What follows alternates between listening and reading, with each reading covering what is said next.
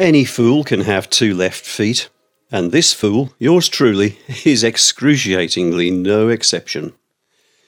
You know, it's my considered opinion that there's a dancing gene in our DNA, and for some people, that gene is activated, or whatever the geneticists call it, while other people go through life with it switched off, inoperative, just sitting there in the double helixes like a spare earlobe.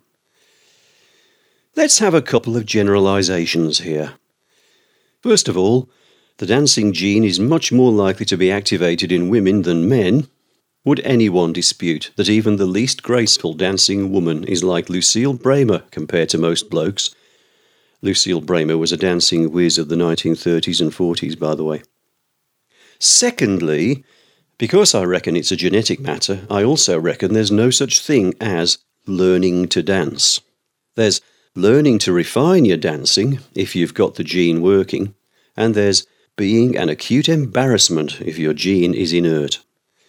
Of course, life's never quite as simple as generalizations would have it, and when I consider my own situation, I find myself wondering which side of the gene fence I'm on. Let me explain. My mother danced.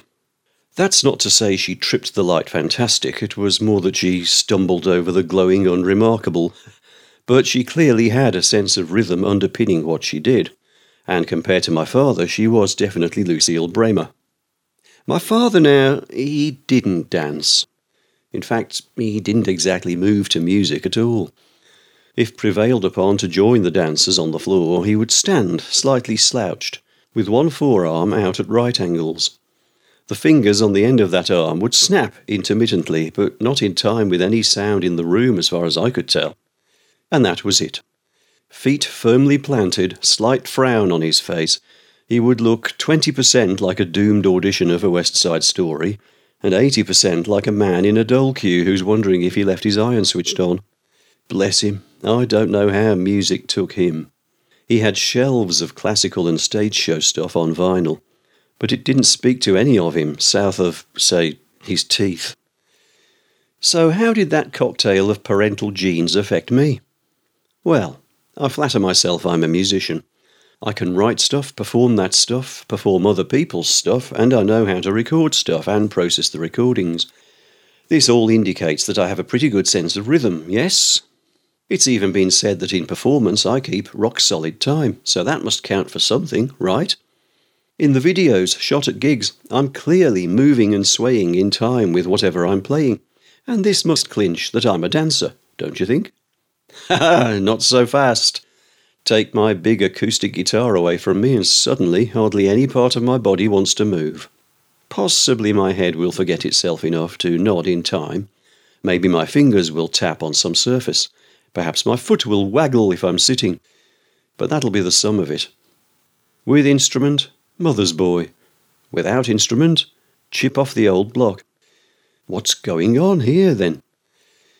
Oh, it's just self consciousness, you might say. I just need to loosen up and forget myself enough to let go with the music. Oh, again, not so fast. I'm not too self conscious to stand up with a guitar and sing songs that are way too ambitious for my abilities. Not too self conscious to be roped into ghastly audience participation moments in other performers' events. Not too self conscious to parade around naked near uncurtained windows and never you mind where. So I don't subscribe to the self consciousness argument. My pet theory is that I've got a mutant version of the dancing gene, and it's a binary switch.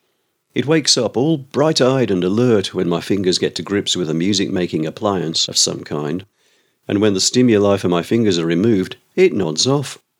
Yep, that's what it must be. What? You were expecting some kind of scientific conclusion? Not today, matey. Sorry. So, the moral of this episode is if you want me to dance with you, you mustn't mind if there's an acoustic guitar the size of a sideboard hanging between us. Any fool can have two left feet. I certainly have. But come to think of it, you're probably quite nifty.